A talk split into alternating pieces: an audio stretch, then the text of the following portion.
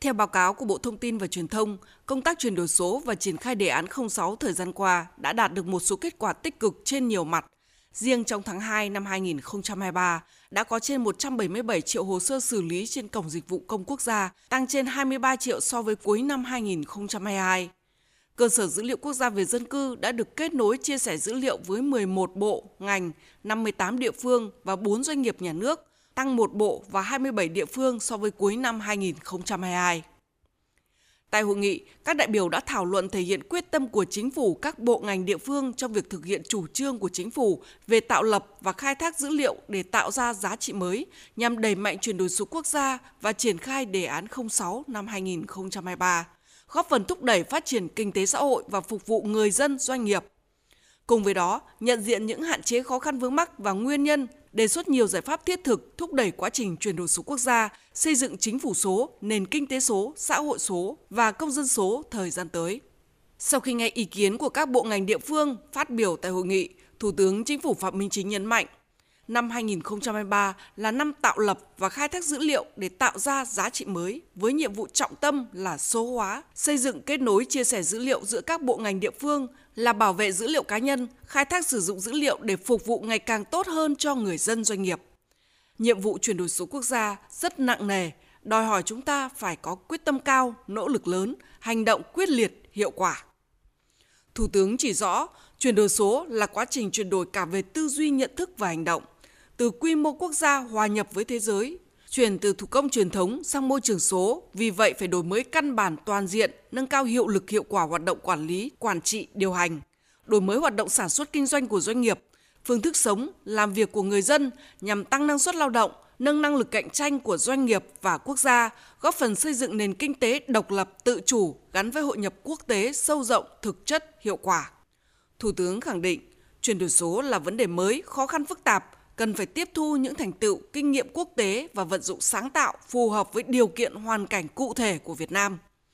Phải có tư duy đột phá, tầm nhìn chiến lược, phát huy tinh thần tự lực tự cường, đoàn kết chủ động sáng tạo, dám nghĩ dám làm vì lợi ích chung.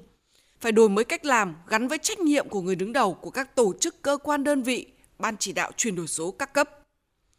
Chuyển đổi số là nhiệm vụ trọng tâm phải được tiến hành thường xuyên liên tục ở tất cả các cấp các ngành, các địa phương trên cơ sở huy động sự tham gia tích cực của toàn dân.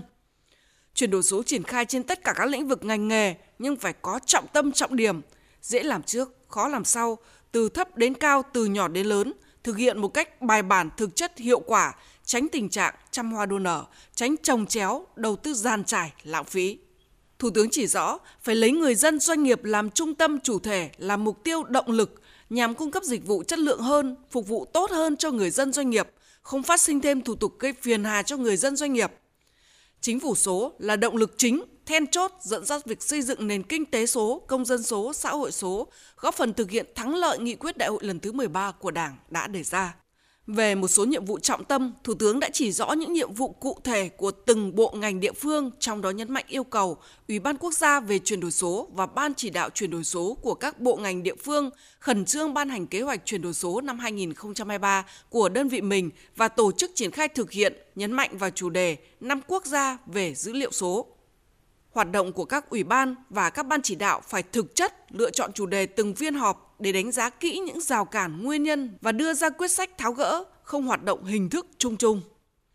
Thủ tướng yêu cầu việc xây dựng kế hoạch chuyển đổi số phải rõ người, rõ việc, rõ trách nhiệm, rõ lộ trình gắn với bố trí nguồn lực phù hợp. Các mục tiêu chỉ tiêu phải định lượng được, dễ khai thác, dễ đánh giá, dễ kiểm tra giám sát.